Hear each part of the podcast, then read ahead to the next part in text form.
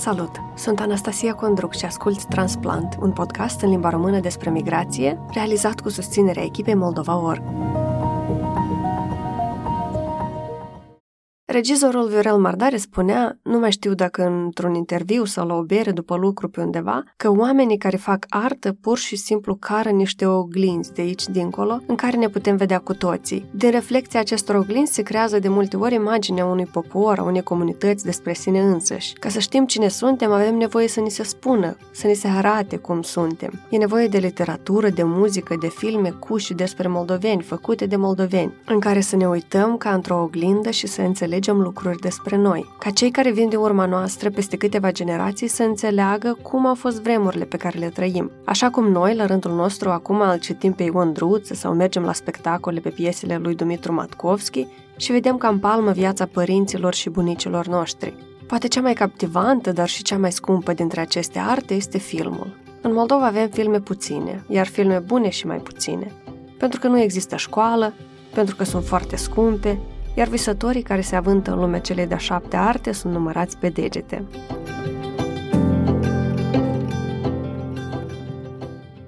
L-am pomenit pe Viorel Mardare la început pentru că a fost un artist sensibil, unul dintre cei care cărau oglinzile în care ne vedem, dar și pentru că a lucrat cot la cot cu personajul din acest episod. Vorbim cu Dumitru Marian din Belgia, omul de numele căruia este legată o bună parte a cinematografiei contemporane de la noi. Dumitru este producător de film și de video, Doamne ferește să-i spuneți vreodată că e regizor sau orice altceva.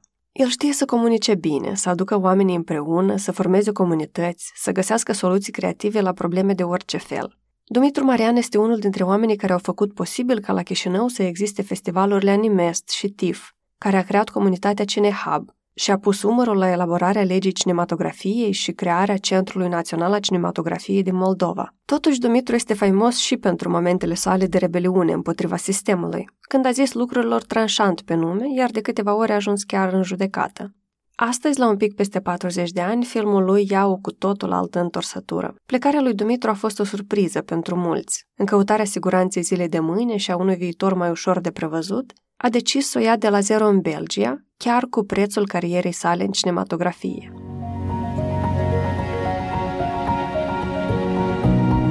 că lasă, că e creativitate și aici, că e comunicare cu oameni, că e logistică, că e dvijneac, că, că și așa mai departe. Deci în capul meu eu am niște, niște argumente, dar în, în suflet există un fel de ezitare, reținere și chiar un fel de regret.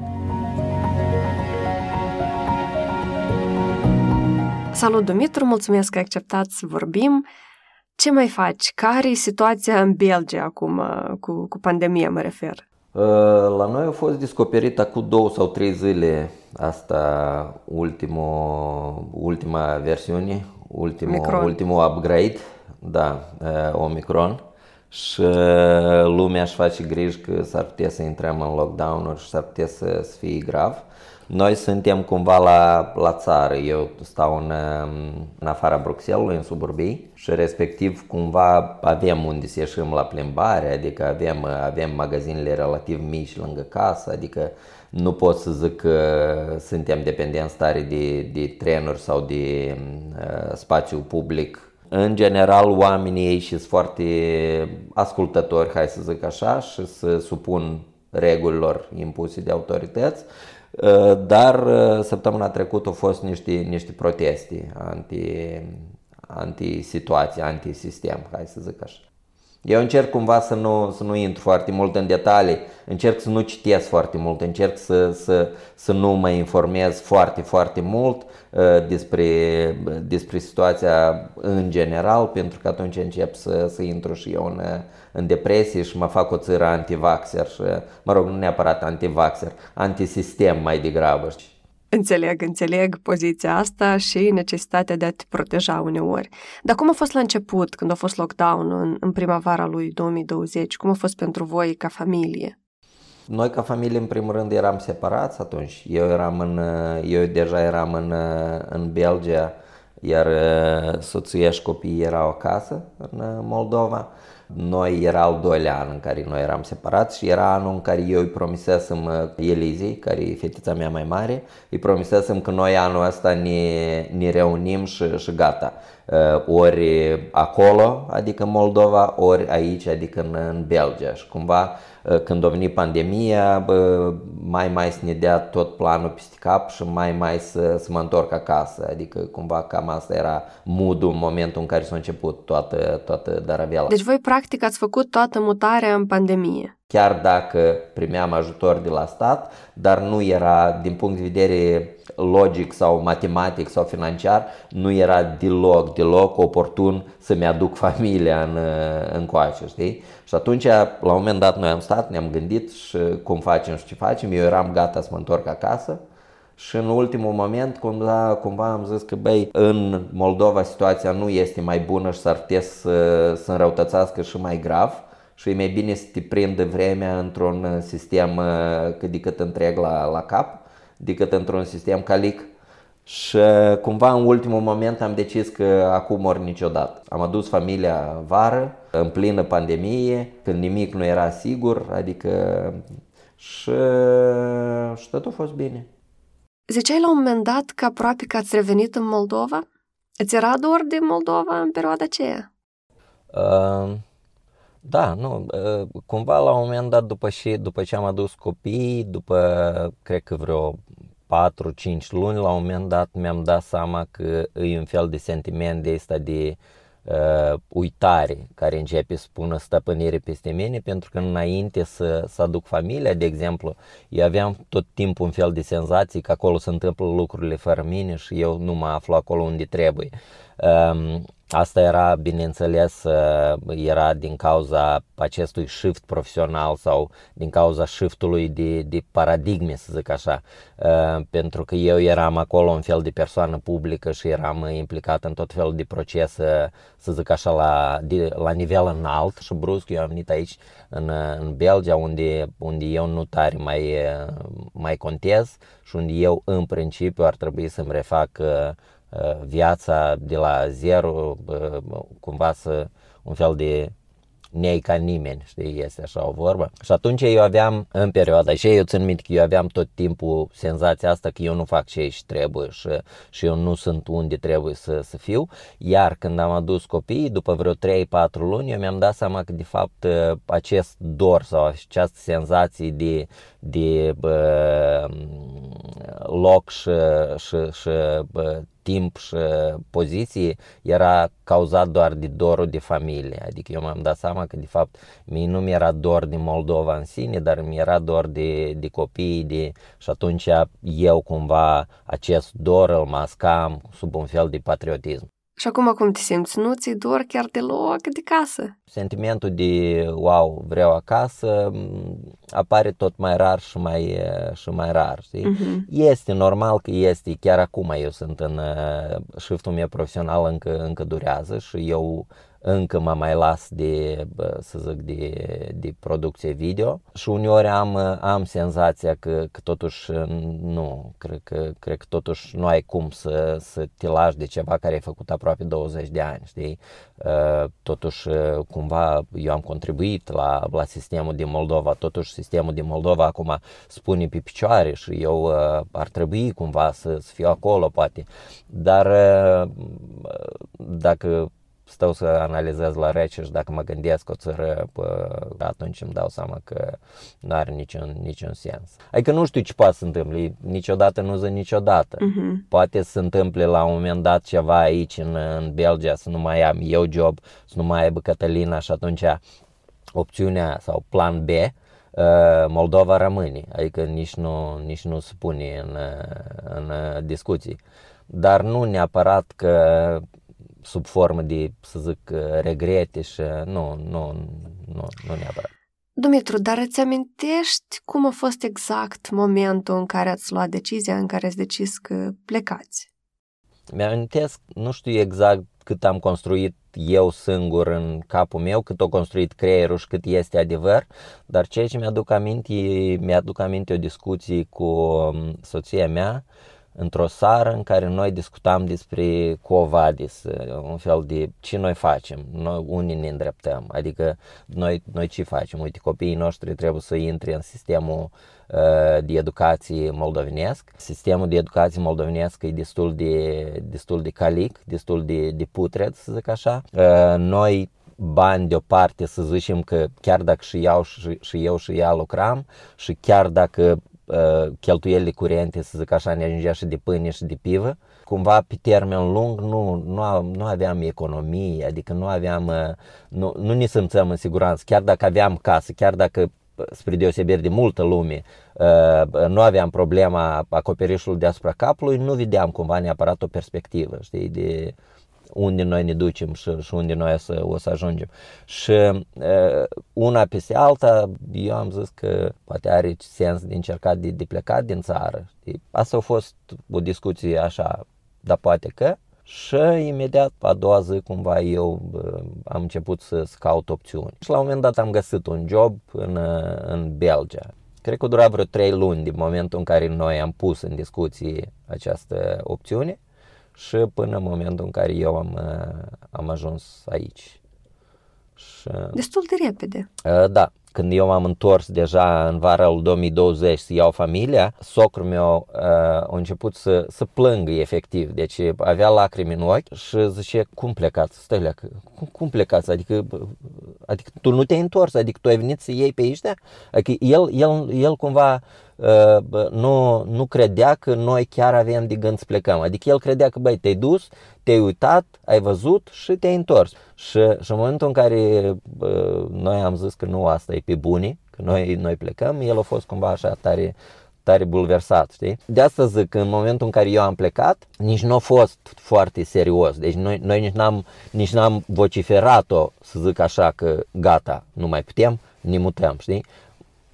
Te duci, vezi, dacă funcționează bine, dacă nu, te întorci înapoi. Mi se pare că sunt foarte mulți oameni din generația noastră care au obosit să lupte cu sistemul.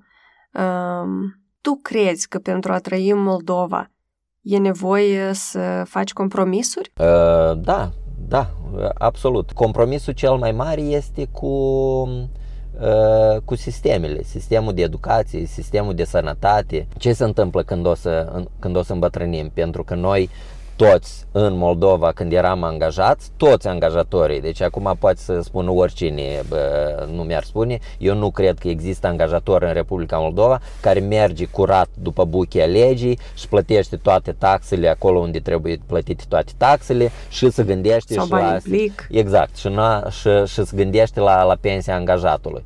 Nu, asta nu există. Noi toți am făcut la un moment dat compromis, noi toți la un moment dat am luat bani în plic, noi toți la un moment dat am preferat să iau acum niște bani în plus decât să, să plătesc cât trebuie în sistemul de pensii ca să am pensii, pensii ca lumea când o îmbătrânești, Pentru că noțiunea asta de perspectivă și de pensie, ea cumva e foarte ștearsă și foarte relativă, pentru că noi nu credem într-un sistem Uh, funcțional. Noi nu credem că chiar dacă... Ești arsă pentru că și prezentul e greu. Prezentul e complicat. Când tu acum ai nevoie de bani, nu te gândești la ce ai să faci peste 30 sau 40 de ani. Ți trebuie azi să mănânci sau să plătești chiria. Exact. Asta e problema care te mașină atunci când ești în Moldova și te gândești la unde eu vreau să ajung, știi, unde, unde, eu, o să, unde eu o să ajung. Poți să speri că o să mor tânăr la 50 de ani, Uh, dar, uh, dar nu, nu întotdeauna ajută. Hai să vorbim despre industria filmului din Moldova un pic. Uh, acum s-au schimbat lucrurile, mm, Sergiu Prodan este ministru al culturii. În primul rând, tu crezi că există industrie de, de film în Moldova? În primul rând, e mult spus industrie deocamdată. Industrie în general presupune niște oameni, o anumită masă critică de oameni care lucrează într-un anumit domeniu, iar acest domeniu participă la, să zic, PIB-ul țării. În cazul nostru nu prea se întâmplă asta pentru că filmul încă, din păcate, se mai face pe, pe entuziasm. Încă nu există, să zic așa, studiouri care să supraviețuiască 100% din, din producții de film, respectiv nu există industrie în Moldova. Totuși, ceea ce se întâmplă în ultimii ani, începând cu undeva cu 2015, este o tendință aproape sănătoasă de creare a unei industrii. Pentru că la un moment dat s-a creat acest Centru Național al Cinematografiei, care este o instituție de reglementare a domeniului, au început să fie niște, niște subvenții, au început să fie niște, să apară niște articole, să zic așa, care îi vizează pe Uh, pe cineaști în, uh, în legile Republicii Moldova da? Uh, și au început să producă mult mai mult în comparație cu, cu perioadele anterioare, hai să zic așa. Tu spuneai într-un interviu recent că este nevoie de solidaritate în filmul din Moldova. Um, ce altceva, mai ales pe termen lung, putem face pentru filmul din Moldova? Ca industria aceasta să fie creată, trebuie să existe mai multă solidaritate și mai multă înțelegere din partea celorlalți participanți ce înseamnă o industrie. Doi, ar trebui să existe, uh, și aici nu, uh, nu, e, nu e direct la cinematografie, dar uh, extind o țără la cultură, pentru că cinematografia nu poate fi pusă în afara contextului.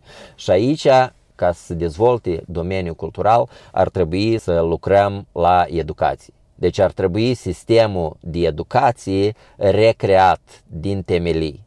Deci noi ar trebui să dublăm bugetul pentru educație, ar trebui dublat de 3, 4, 5, 6 ori, astfel încât oamenii să, să fie culți în sine. Deci cultura la un moment dat nu este doar produsul cultural vandabil, să zic așa. Cultura asta înseamnă limba pe care noi vorbim, cultura asta înseamnă cum noi ne salutăm, cum noi ne pupăm, cum noi ne respectăm. Deci asta înseamnă cultură. Eu cred că în condițiile actuale nu are cum Sergiu Prodan sau oricare alt ministru sau domeniul culturii chiar uh, să, să răzbească dacă nu se lucrează o țară la, la educație. Deci să înțeleg că există mai multe curente de gândire. Oameni care cred că filmele trebuie finanțate de stat, mm-hmm. oameni care cred că nu trebuiesc. Uh, tu din care tabără faci parte? Na, eu sunt subiectiv acum am participat la crearea legii și a, cine, a, a CNC-ului, ar fi, ar fi nonsens să zic acum că n-are sens.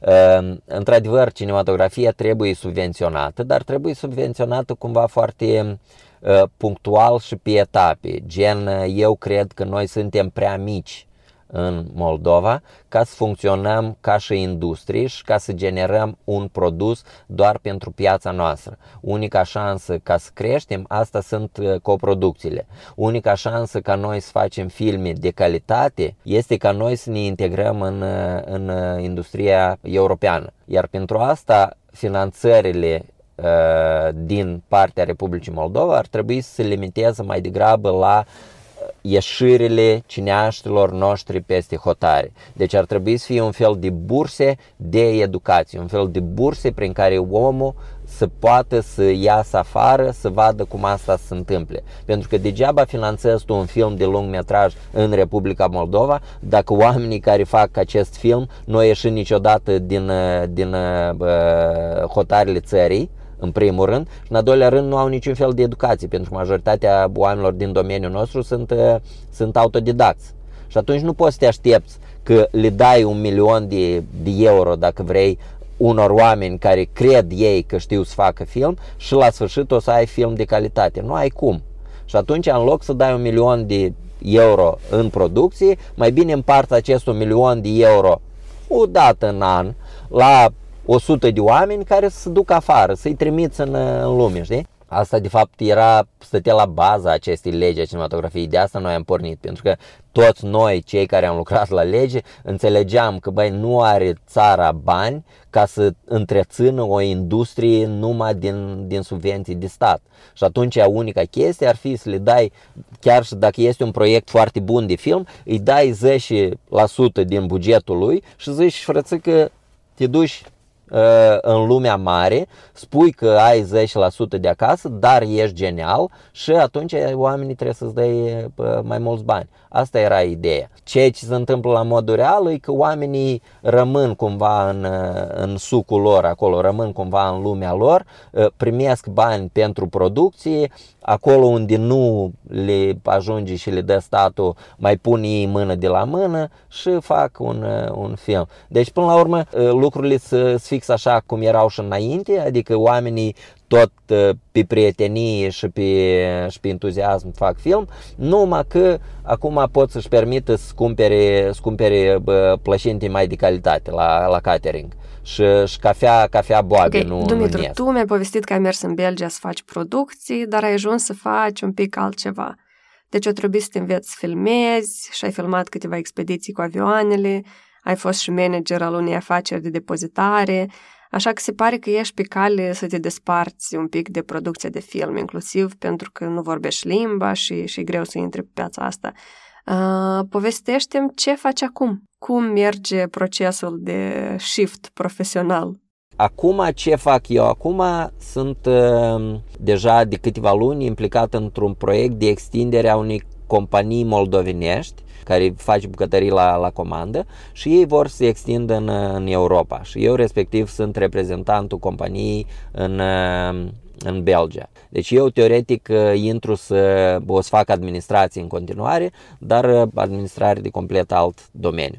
Iarăși există creativitate cumva, adică în capul meu știi cum uh, mi-am pregătit niște repere, niște scuze pentru mine însumi că, că nu e chiar așa de diferit, că lasă că e creativitate și aici, că e comunicare cu oameni, că e logistică, că e dvijneac, că, că și așa mai departe. Deci în capul meu eu am niște, niște argumente, dar în, în suflet există un fel de ezitare, reținere și chiar un fel de regret și un fel de, cum zic eu cu nevastă mea tare des vorbim, un fel de sentiment că trădez, trădez casta, știi? un fel de, blin, eu și atâția ani am făcut asta, eu, eu, eu doar știu să fac asta și eu eram, eu, eu nu eram așa de rău, eu puteam să fac asta bă, foarte bine și nu-i corect cumva să treci la, la altceva, dar uh, cred că o să, o să trec peste, cred că o să-mi ia un pic de timp, dar o să, o să trec peste. Povestește-mi despre Casa Nouă, proiectul pe care l-ai pus tu pe picioare în Belgia. Mm. Casa Nouă e, un, e, o, e o platformă, e o bază de date cu prestatori de servicii în limba română din, din Belgia. Noi am pornit acest proiect împreună cu un prieten de-al meu și în momentul în care eu am venit în, în Belgia, eu am, avut, am comunicat cu foarte multă lume din diaspora care m-au ajutat să mă integrez Uh, sfaturi, ia că te duci acolo și cumpere asta, ia că ca să te înregistrezi faci asta, ia că nați un contabil, adică foarte multe chestii pe care eu le-am rezolvat în primă fază au fost cu ajutorul unor oameni din, uh, din diaspora. Și la un moment dat eu mi-am dat seama că atunci când tu te muți, chiar dacă eu vorbeam ceva franceză, uh, mai puțin decât acum, dar vorbeam franceză, vorbeam engleză, eram, eram umblat prin lume, să zic așa, în momentul în care ajungi uh, în altă societate, ești cumva rătăcit, ești cumva pierdut și ai nevoie de un fel de susținere, ai nevoie de, de cineva care să te ajute să te îndrume. Și atunci când, când te ajută cineva care a fost în situația ta, este, este de 11 ori mai bine decât un consultant pe domeniu, știi? De ce am făcut asta? În primul rând pentru că am vrut să, să dau înapoi cumva ceea ce am primit de la societate, am vrut să contribui și doi, eu cred în puterea mulțimii. Eu chiar cred că, că oamenii atunci când se adună uh, și își pun creierii în, uh, la contribuții, poate să iasă lucruri, lucruri mari. Mm, mersi. Nice.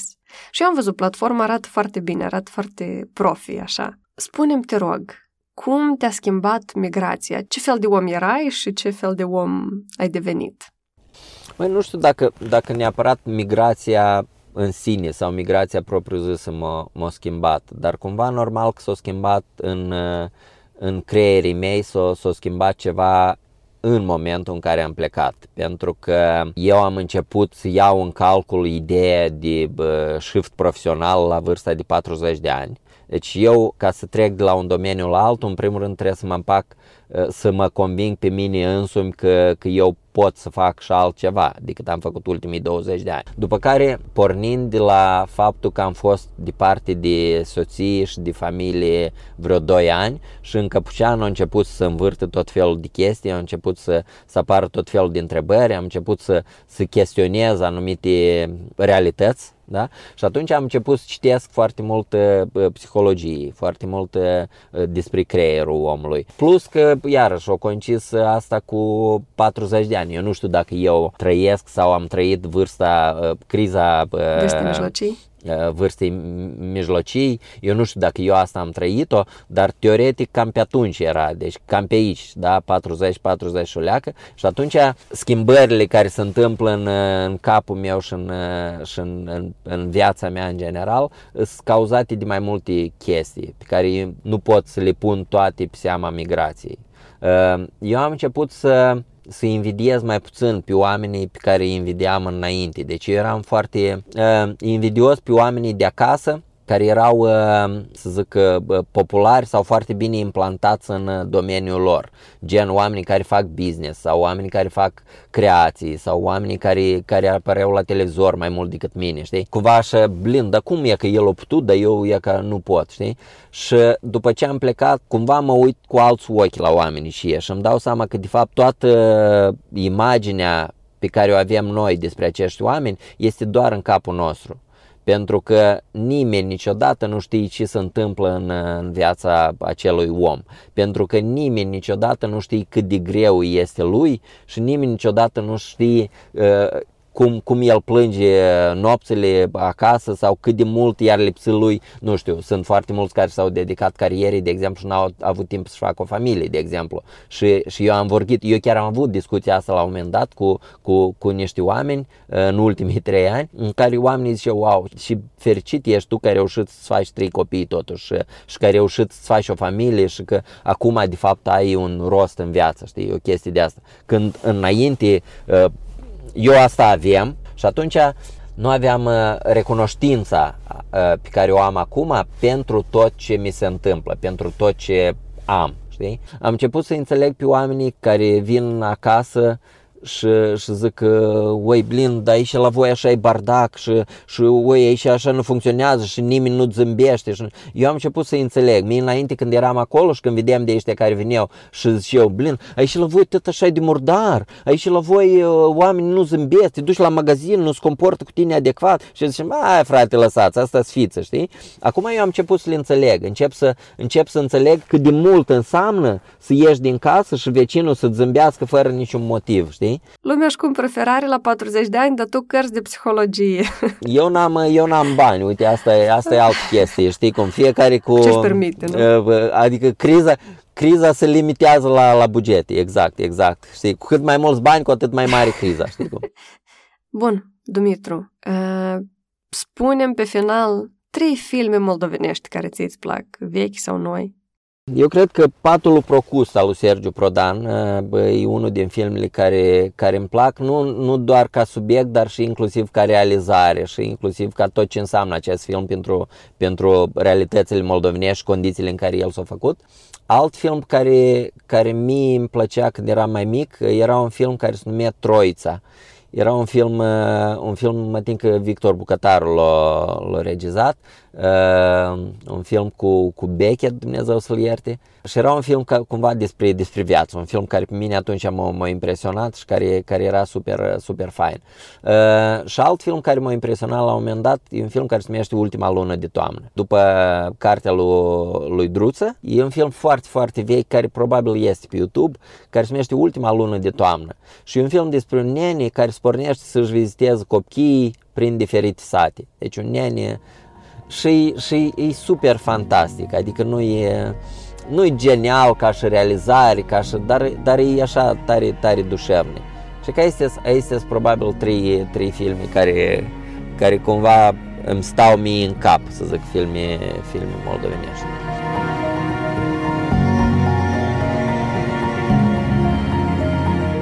Îți mulțumesc că ai ascultat Transplant, un podcast pe care îl fac eu, Anastasia Condruc, în colaborare cu Moldova Org. Scriem dacă ai o poveste de spus. Ne auzim!